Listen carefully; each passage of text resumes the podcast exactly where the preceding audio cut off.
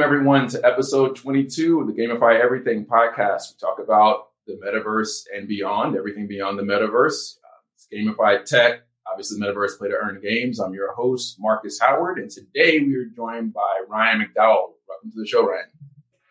Thanks, Marcus. It's great to be here. Sure. And just quick housekeeping items. Again, this this podcast is powered by GamiFi, IDO Launchpad for everything gamified.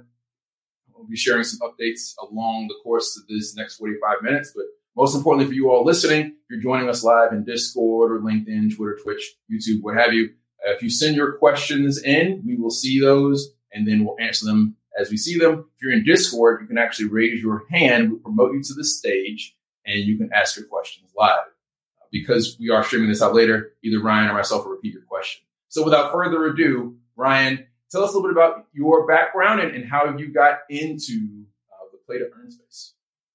Yeah, sure. Uh, so actually, I started about 2018, and Ethermon was one of my entry points. Uh, so, like probably many of the people uh, listening on this, I went down the, ra- the rabbit hole pretty deep after I first learned about crypto, and tried to figure out where my place in this new world was. Uh, so I knew there was something there. I, I love the idea of owning your assets just this idea of kind of redistribution of you know the the power in our existing ecosystem back to the the users, the players, the people who actually provide the value. Uh, so that's that's what really turned me on to NFT gaming. And of course, now in retrospect, it seems obvious that there was this boom. But at the time, you know, there was CryptoKitties. There was maybe a few projects that uh, were starting in the infancy, and uh, Ethermon was actually owned by a another team uh, based in Singapore. It was a centralized group, and they they started as Etheremon. So we had our Facebook moment where they, you know, Facebook. Sean Parker says uh, drop the the, you know, not the Facebook, just Facebook. We had uh, drop the e, uh, not Etheremon, just Ethermon, and we we kind of took it over as community when that original project um, sort of kind of sunset and the community stepped up and said, we really want to see this game through.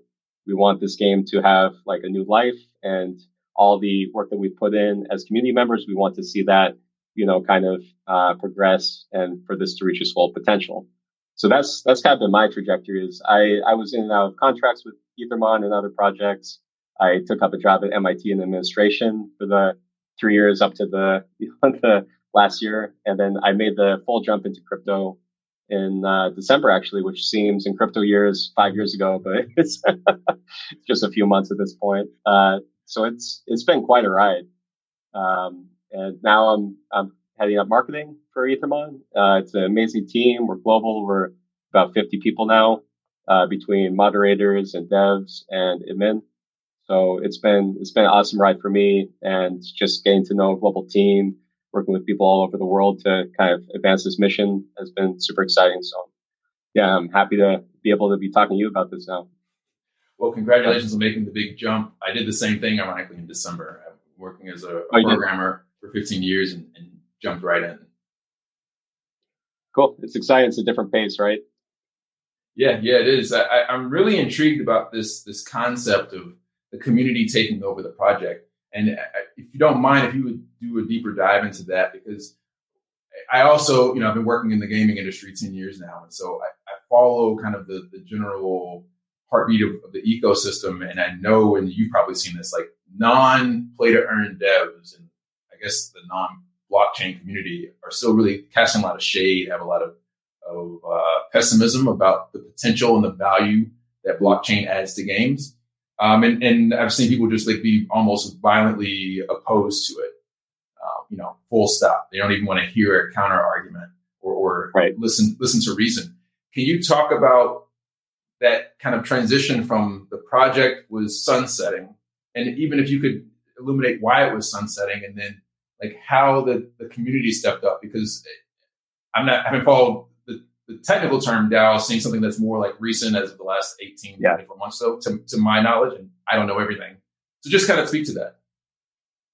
Yeah, and I, I think it's it's this promise that we had when crypto kind of came up, right? Of like decentralized power, distributed decision making, all of these buzzwords of like we're giving the power back to the you know the community members, the people who actually provide the value. Uh, but a lot of the time it's lip service, right? Where you actually have rug pulls, all these scams, and like it gives the whole industry a bad name. And it's kind of more of the same from the traditional, whatever you want to say, corporate sector, where mm-hmm. there's these uh, these people kind of run away, right, with the the gains, and then you know that casts the whole sector in a bad light. Um, so for me, the promise of blockchain is actually to decentralize power in in any ecosystem to kind of have the people who are closest to problems, whether it's the community members or the gamers or the people who are, you know, providing like their data, like, you know, Facebook users, for example, that they're actually benefiting from being shareholders and value contributors, right? Um, mm-hmm. So that was the spirit that we all started as like a small community for Ethermon, um, where we, we were really talking to the founders and very integrated into that from the get go. So it, it was more cultural. It wasn't like a formal DAO it was this idea that there's a feedback loop between your community members and the people running a project. And there should be, right? Not just like a focus group to, you know, check a box, but right. like legitimately listening to what people want who are the most passionate players. Um, and the reason I think a lot of, you know, projects at that point faded out was we didn't know where the space was going, right? So the crypto winter hit. People were like, you know, this is over. This I can't believe I did this. I'm an idiot. I yeah. throw all my money in whatever, like Crypto Shark, whatever bullshit project I just made one up. Uh, but it's, it's like, you know, it's like the same wave that's happening now where, you know, people get max hype and then it, it peters out. It's, it's that natural hype cycle. Um, so we were kind of, we were hitting that top of the hype cycle and then it, it kind of fell off. And I think a lot of project leaders and owners decided, you know, I'm going to maybe do something a little more conservative for a bit. Um, so that I, I, don't know all the reasoning behind. I can't mind read the core team. At that mm-hmm. point, I was just a player. Um, I would help with contracts, but I wasn't in those internal discussions, so I, I'm not sure. And it doesn't really matter at this point. Um, we we want to take over the project because we cared about the assets and we own the assets, right? Um, so when players actually don't get the plug pulled on them when a game sunsets, mm-hmm. you know, it's a completely different opportunity where these assets our player owned. And now we're saying, okay, like, well, what do we do with these now? Um, so it's, it's guiding our trajectory now where we're saying, you know, the community is very talented. Maybe they can make mini games. Maybe they can, you know, take these assets and create a life of their own now. Um, so we have, if you go on our Discord, we're already doing this. We're letting community members create different ways of interacting with Ethermon. And uh, that kind of started in 2019 where we made this decision this is going to be community driven. Um, so the core team now is made up of two co-founders that were the top one and two players, uh, which is awesome, I think. And they kind of the number one player always gives shit to the number two player. it's uh, it's it's reminded every once in a while. it reminds me, what's that? Uh, that it was an anime on Adult Swim where Sam Jackson was uh, the samurai. I blanked yeah. on it. Af- Afro Samurai. There was like the number one and the number two. Anyway, go ahead. it's, it's, I guess it's a parallel. Uh, mm-hmm. yeah. So I, I think that passion is what drives us, right? It's like not just like a cash grab, like a lot of these projects are kind of just trying to do the marketing and pump and dump, right? Mm-hmm. We've been in this like sustainably for a long period of time because we actually want it to be a, a project that grows with the community over time and with the space over time, not just something that we enrich ourselves. We, we kind of look at as like our NFT holders and our collectors are shareholders Mm-hmm. And how do we provide value to those people again and again over time? Um, and we have extreme empathy because we were in their shoes, right? Yeah. And that's that's where it comes from. Uh, yeah. So I, I think it's like everyone's there for the right reasons so far.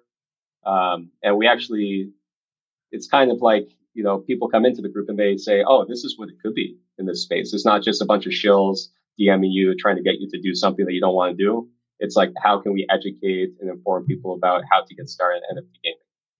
Um, so that's that's the foundation. It's a long-winded answer, but yeah. No, it's, it's a great answer, and and I was joking with you earlier, like when we, we did a mic test like three hours ago, that this is the first one of the first episodes in 22 episodes that was going to be uh, without error.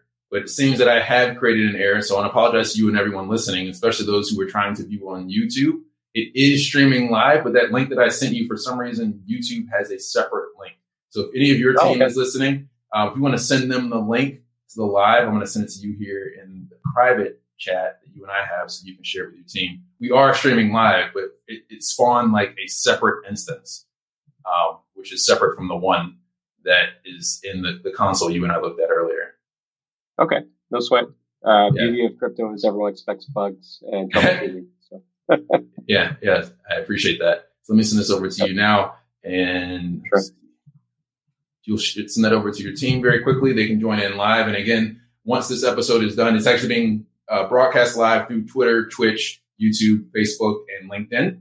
And once it's done uh, with a two week delay, it'll go out into all the audio podcast uh, platforms so you can share it with, with your team and, and, your fans and community there. I, I, if I missed this, forgive me, but how did the, the transition, like the technical transition happen of the ownership? Because, you know, if it's blockchain based, obviously the assets are, and, and, the community is, is kind of codified within the blockchain. But how do you go from like the old entity to the new entity? Right. So it, it was a transition, not just the dropping of the E, but new tokenomics, new um, sort of new trajectory where we migrate to Polygon. So we're mm-hmm. still on Ethereum, but uh, as you know, the congestion and the fees made it unplayable for a lot of games. Like, how are you going to transact where the gas fees are more than the asset you're transacting, right? right. so, so we made that switch to the, um, you know, the Ethereum virtual machine, sort of like sidechain layer two, whatever you want to call it. Mm-hmm. Um, and that enabled us to have a much more fluid gameplay. And that also meant, you know, redoing a lot of smart contracts on this new chain. And mm-hmm. uh, we're still in the process of uh, rolling out, you know, pre-existing features on Polygon and new features on Polygon that, you know, enable like a new dimension to the Ethermon.io gameplay. Um, and then Decentraland is the, the big second part of this. I'd say the bigger than second part of this because that's where all of our uh, energy is going right now. We're maintaining and redeveloping the, the 2D, the 2D gameplay, but we're really focused on this new metaverse first mission is like, how do we make it very accessible for a lot of people in, you know, this 3D environment as well. Um, so we have the largest gaming district in Decentraland and the eighth largest district in general. And we're, you know, we're block by block, parcel by plot, uh, parcel, really developing this into an MMO inspired game where people can have like this ongoing experience and, you know, battle uh, PvE enemies for loot and upgrade their mods over time. Uh, so we've expanded a lot since 2017.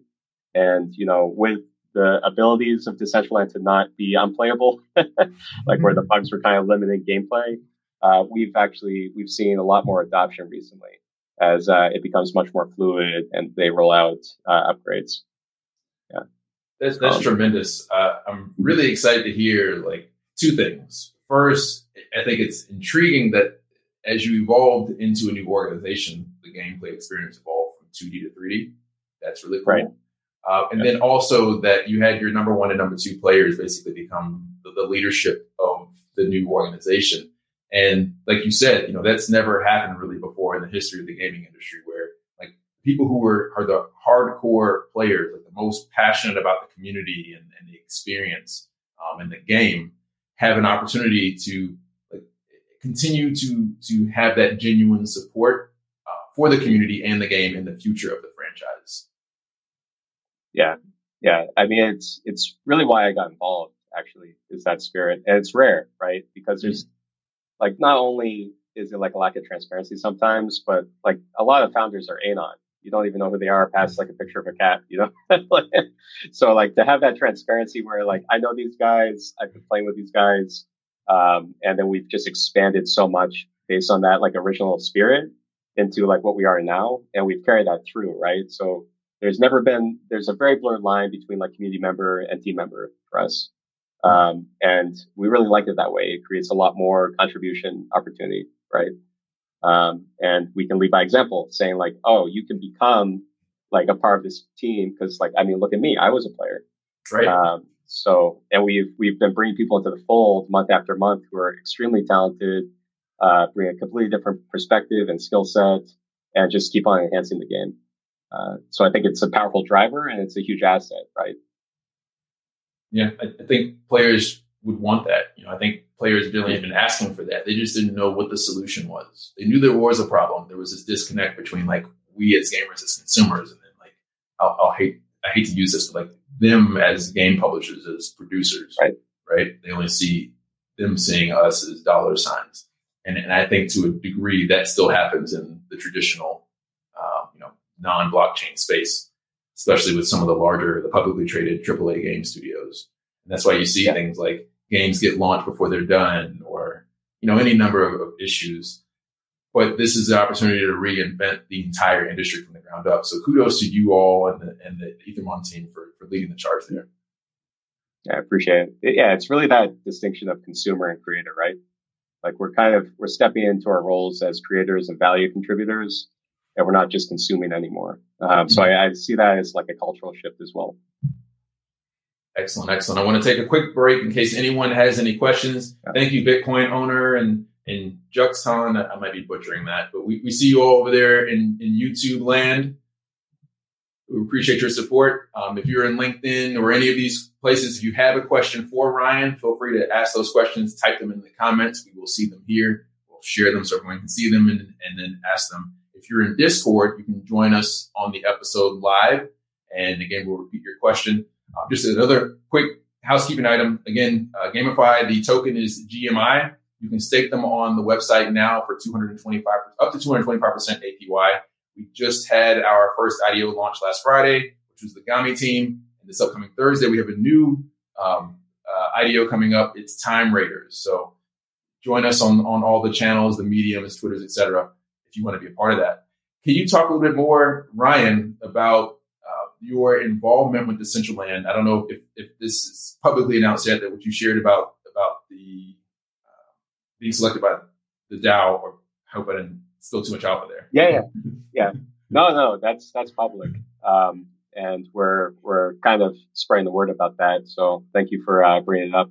So we, um, in the spirit of you know community-led development, we've asked the DAO for their support. Um, so we've expanded our community to everyone in Decentraland who has the mind to vote on proposals.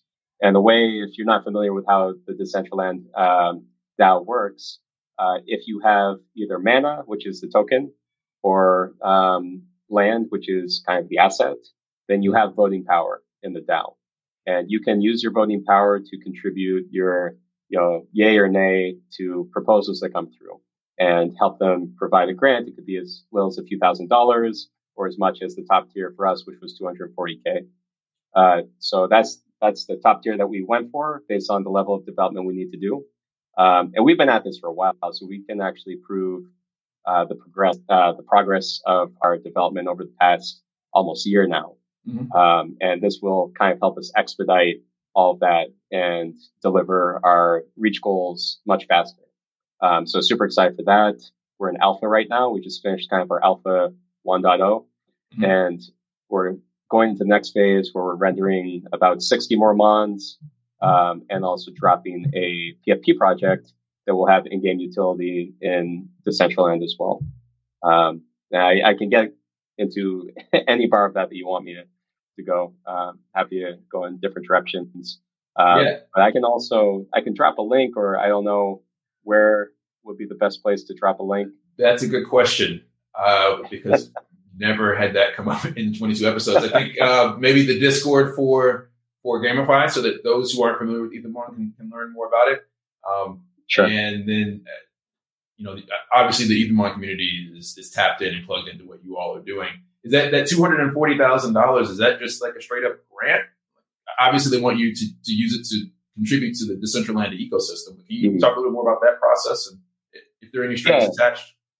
yeah, there's there's always strings attached, and it's it's about accountability, right? Yeah. So there's there's a cliff for one month, so that someone can't just go in and propose and you know do collusion and vote on themselves and then run off with the money. Uh, yeah. So there are there are like ways to protect that ecosystem and still keep it decentralized. It's it's often harder in a decentralized environment to do the things we do in a centralized one. Uh, it might be better in the long run, but we have a lot of work to do to make it so, right? Uh, so we have a one month cliff and then we get, um, you know, I think a distribution on a monthly basis to be able to um, just kind of jack up our teams and uh, allocate more resources to development. Um, so that's, I mean, we've been in build mode completely almost. We haven't, we haven't been focusing on revenue. We've been focusing on creating the best gameplay experience. And this allows us to kind of continue that thread mm-hmm. of how do we, you know, really develop this and level it up and make key hires to improve uh, gameplay even more in Decentraland. Um, so that's that's kind of the, the relationship, and we also have a relationship with the foundation. So the DAO is all of the members, and the foundation is more of a central organization that guides the development of Decentraland at a higher level. Um, so we we're pretty dug in, and we're trying to, you know, uh, listen to the community as well about what they want um, and what direction to go to. Um, so that's that's how we deal with accountability. And uh, believe me, if you see our Twitter and Discord, people keep us accountable. so uh, people are very passionate about Ethermon. So we uh, we always appreciate the the criticism or the feedback. Yeah, and I believe that even criticism can be constructive if you're willing to, oh, yeah. dissect it and, and, you know be open about the feedback. That's interesting too. That uh, you know you've got that same level of, of passion that you expect from gamers, and I think more so for the crypto space, the play to earn space, because now it's not just passionate gamers who love the game. Now they're they're co-owners, if you will. Yeah, exactly.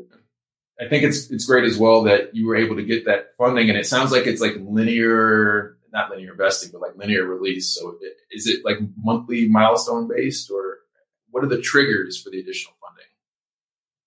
Um, I it's not it's not like milestone per se. It's it's we're accountable on a monthly basis, right? So there is there is a community watching us, right? and there's it's the DAO, and uh, right. it's distributed on a regular basis uh, based on what we said we were going to do, and uh, you know the relationship we have with that community that voted on us, as well as the general community that might not have even voted but still have skin in the game, uh, that are still invested in our success. Um, and there's no harsher critic than our team, right? We've been really holding ourselves to a high standard. We're around the clock seven days a week. Um, so I'm, I'm excited and I see uh, a few of us are on on the uh, watching me even talk about this.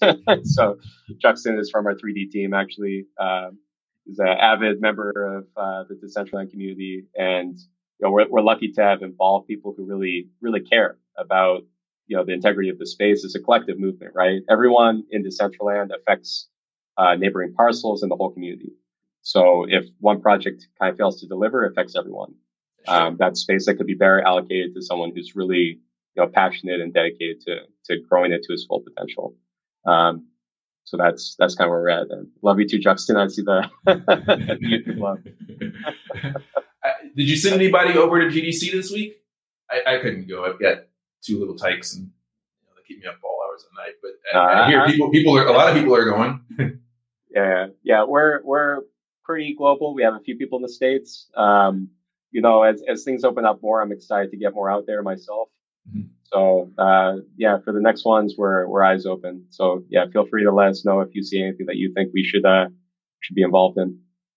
Well, funny you say that. Uh, producing a, a, co-producing a free event here in Tampa Bay. If you all want to uh, do a little demo of the game, um, it's called Beyond Meta. So we are going to have equal parts gaming, esports, but also like blockchain and crypto. It's more of an educational level set to get people in, into the ground floor so they understand the opportunities in front of them. So love to showcase your game. Uh, but but separate to that, I, when I was talking about people kind of violently being in opposition to blockchain gaming, it was someone was saying that they were speaking at GDC, and then basically everybody in LinkedIn from the gaming ecosystem just like dumped on why that was a terrible idea. So I, I, want to hear from you. What do you think is is the biggest issue with the mainstream adoption amongst like game developers and gamers, and, and how, as a team, is the Ethermon uh, team leadership community like trying to address those issues? Hmm. Yeah, it's a great question. I, I think you you hit on two things in one breath. Uh, there's education, right? So this this ability to understand the the legitimate value of the space, not the rug pulling pump and dump value of the space. So it like the, the problem is people aren't wrong. You know, for every one legitimate, authentic project with public founders and a um, solid white paper and strong tokenomics, for every one of those, there's about 99,000 projects that are popping up every day, often from the same people uh, that pollute the space. And you see that with any new tech where it's mm-hmm. exploitable. It's kind of the Wild West. And then things consolidate and, you know, you have, you know, this kind of reckoning like we saw like a few years back where like the, the projects that are there for the wrong reasons usually fall off and the projects that are there for the right reasons build over a long period of time in a very public and transparent way alongside their community. Mm-hmm. Um, so it, I think a lot of it is transparency. It's it's incumbent on the founders, right? And it's um, the responsibility of people who are criticizing to to educate themselves instead of being emotionally reactive, right? Uh, which is a big ask on the internet. um, but I, I, think it's um, if you really want to understand something legitimately, then you should probably get to know the team, like you would as an investor doing due diligence of any project. Like um, you know, you picture like a gatekeeper of an incubator. There's you know, there's a process there. Now people are you know off of the back of a white paper and some shill marketing. People are creating projects that raise 70 million in this space. So obviously there's a disconnect between those two, and they're going to close slowly over time. Um, but I think you need you need education about a very complicated jargon abuse space. Um, and you know, as a communicator, it's I, I, feel it's my responsibility to break it down in simple terms. And a lot of the time, with any you know tech heavy thing, people really rely on the jargon to communicate it and uh, feel very intelligent from using you know every acronym that they know. but it, it, it really hurts the space. So I think if you if you really want to you know bring people in, figure out how to simplify for fourth grade level um, just speak plainly and uh, try to hit on the big themes. Um, if you really care about your project, you're not just trying to make people feel you know stupid enough to ape in. Um, so I, I feel like we have a responsibility. There's there is like a, a responsibility on both parties um, if you really care about making this useful as a tech, right? Uh, it's it's incredibly powerful space from metaverse as a buzzword to blockchain as a buzzword and all these things like I think we really haven't uncovered the potential of what it means for players to own their assets and contribute in such a quick way to a very interconnected world um, through you know metaverse, right? Um, so I I'm excited to see what that potential has in store for us. Yeah. Eric's right. Acronyms are damaging in any field. Yeah. Thanks, thanks for sharing that. That's true. We appreciate everyone viewing live. Again, thank you everyone on LinkedIn, um, Discord, Twitter, Twitch, Facebook. If you have any questions, we see you all in, in the chat here for uh, YouTube. So feel free to ask those questions. We'll get those to Ryan. Ryan can answer them. I mentioned, or I, I didn't mention, there's actually one of our previous guests on the podcast is Bobby uh, Kumta. I, I, think that's his last name. He runs an organization or a crypto company called Non Fungible Events and it's designed to kind of be the bridge between kind of the, the metaverse and the real world. So he's actually mentioned on the show, he's hosting an event at the Luxor, or sorry, the HyperX Arena next to the Luxor Hotel in Las Vegas. I'll be glad to connect you with him. He's looking for other um, well-established, fun play-to-earn games that he can showcase there as well. And, and I think he's also trying to tap into like mainstream um, content creators and esports teams to be a part of that experience. Yeah, I, I, think that's great. And that's the bridge that I think is super important is making it real for people, right? Like tying it to some sense of the real world and real lived experience, not just this like hype dream that's like Facebook marketing ads, you know, about what the metaverse is going to look like. Uh, I think we really need grounded in a more realistic approach. And I'm a hyper realist. I, I really want people to know the warts and all. Like we're at the beginning of the stage and we're developing together. Um, and the, the other part of uh, the answer to your question I didn't hit on is the barrier is fun too, right? We're competing with like, I mean, we've, we've all been gamers in some way. We, we have the best gaming experiences, you know, right around the corner of, you know, play to earn. it's mm-hmm. like these AAA gaming studios with hyper realistic graphics and like endless addicting great gameplay. And then you get into this space and it's, it's new. It's kind of like we're going back to the nineties some of the time, you know, it's buggy and that's part of the excitement. So I, I think, you know, making it fun is, is our biggest goal right now. Is like, how do we make it a great social experience, great gameplay experience, and really drive that fun part home. So it's not just going to end up like some of these games that become click farms, right? Mm-hmm. Um, so that's that's the the third piece. It's education, you know, kind of like breaking through that misunderstanding, the fear part, and then, um, you know, how to really have fun in this space, make it like a flow and not just another job, right? Playing to earn. Yeah, I want to give a shout out to Anna Stolova. Stolova. I know that you were on a panel with her Twitter Spaces yeah. weeks ago. That's actually how I discovered you is, is, through. She was actually a guest on the podcast a few weeks ago as well. Um, and I think that she and her team are doing the same thing, They're bringing their love for video games, um, and then again, just like you said, trying to create equity for the player. Yeah, yeah, it's great. Yeah, and it, it's it's projects like that that really drive this space forward, right? Mm-hmm. Focusing on the the player experience, legitimately. I'm seeing some nice comments in here. Yeah. Juxton, thanks. Yeah, you're right. It's definitely like the 90s. Uh, and, and, look where we are now, just a short 20, 30 years later. So just think about where blockchain gaming can be in the future if we get behind it. I think something else that's going to help, which a lot of people kind of shun, is the government adding regulation.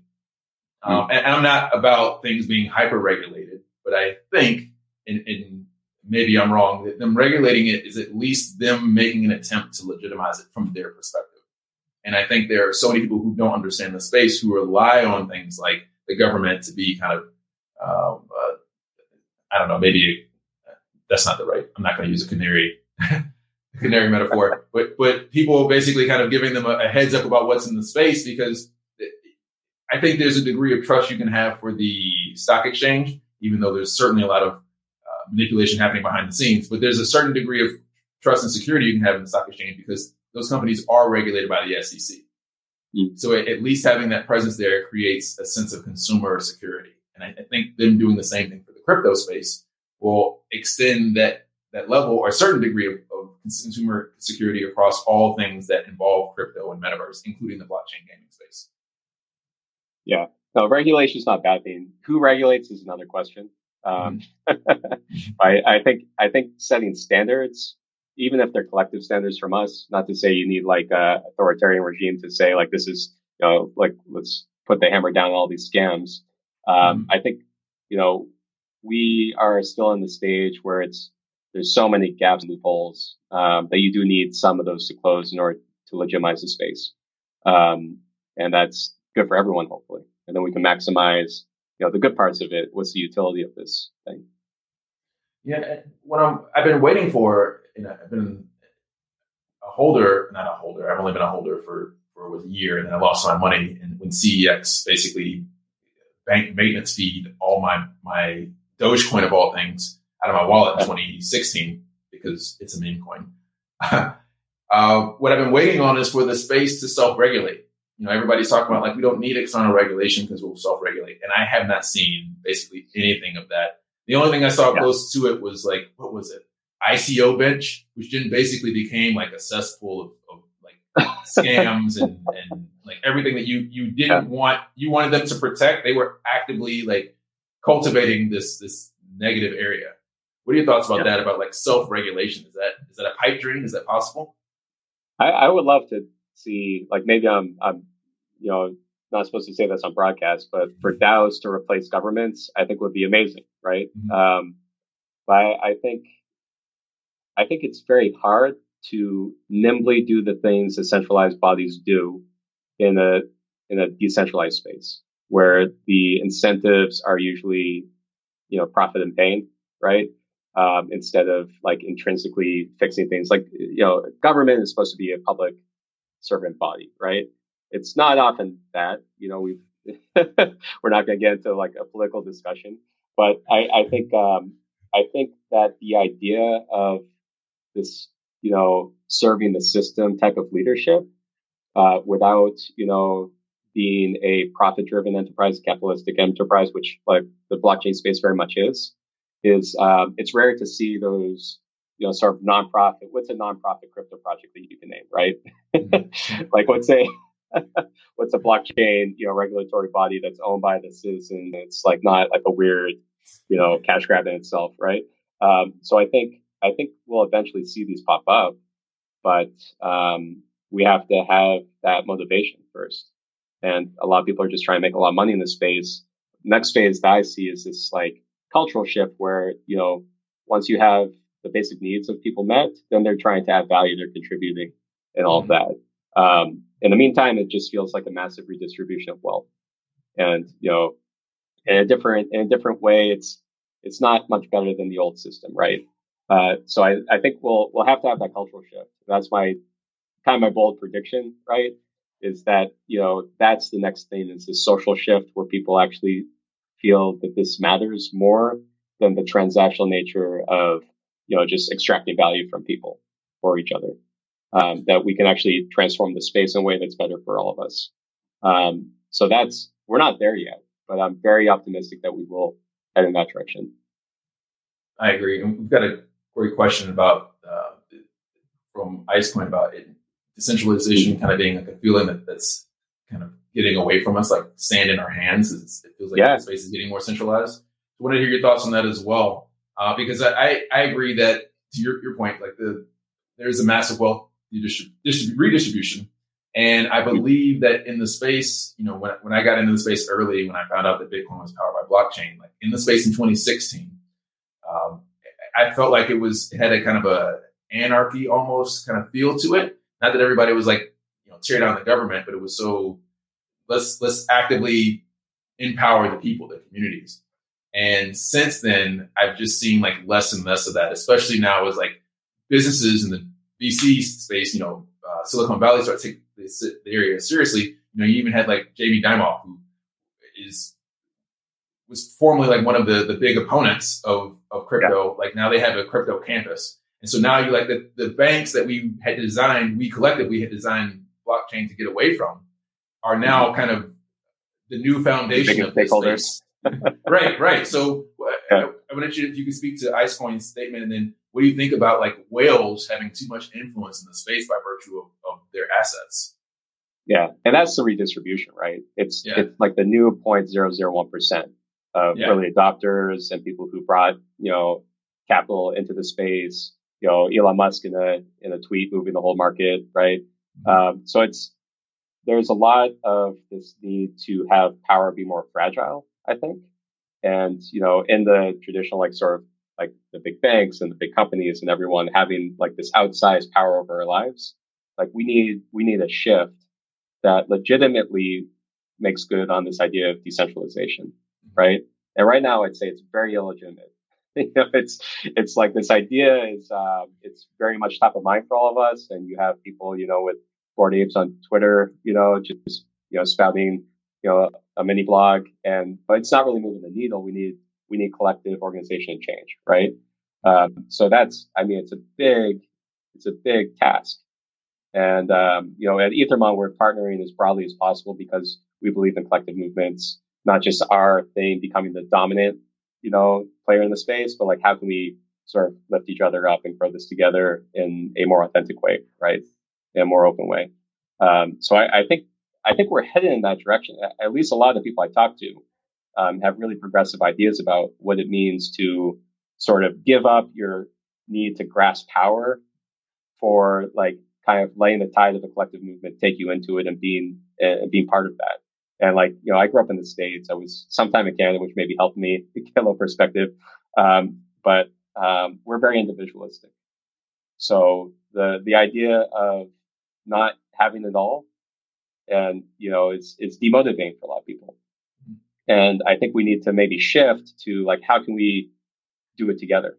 Right? How can we, how can we make this positive for most people? Cause I promise you the people who are, you know, getting up to the fame and fortune and everything aren't much happier than you and I, you know, at our, our place. So I, I feel like, you know, we're, we're waking up to these ideas. It's, it's a social movement though. All tech kind of does is is enable social movements to progress. Uh, we shouldn't get too caught up in the tech.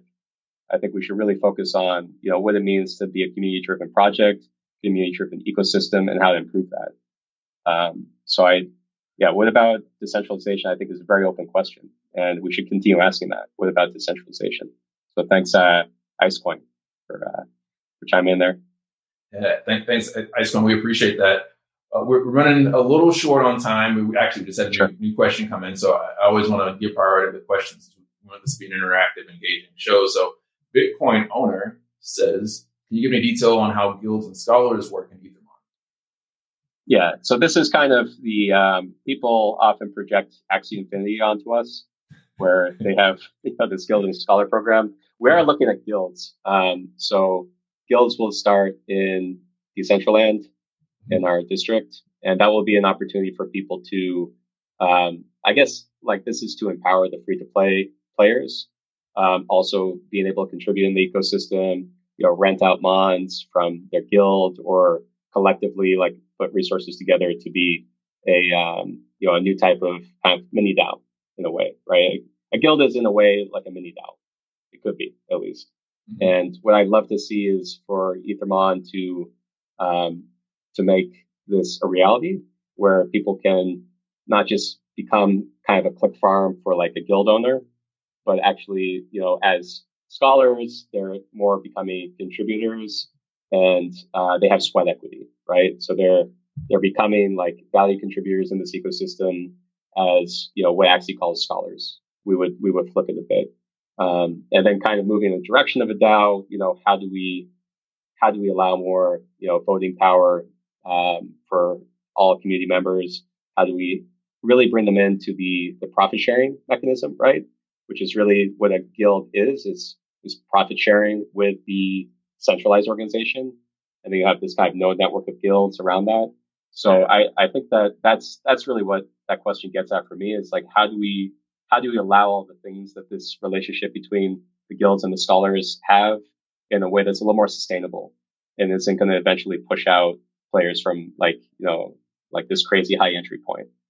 Um, so I, uh, I, I don't know if that's kind of a run around that question, but we are we are seriously looking at this as a team, and we'll start in uh, in Decentraland.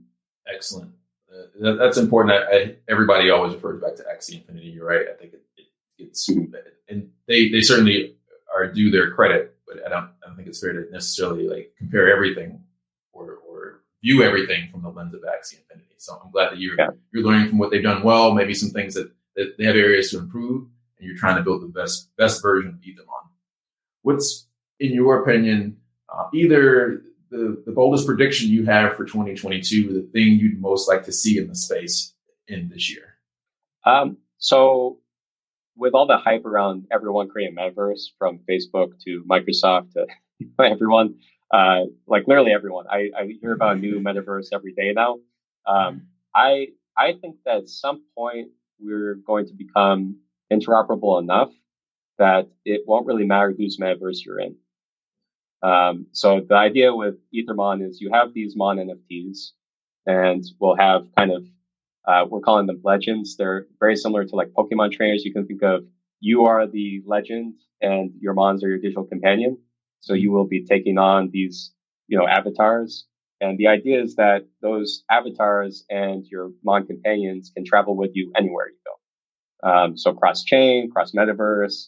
Uh, we really want to lean into this idea of interoperability in a way that feels like a fluid game experience. So you can kind of continue adding value to the assets that you have by just adding more layers of, you know, our partnerships, you know, to enable it. And then, you know, your gameplay experiences in these different metaverses and game platforms to really, um, to add value to the network. Right.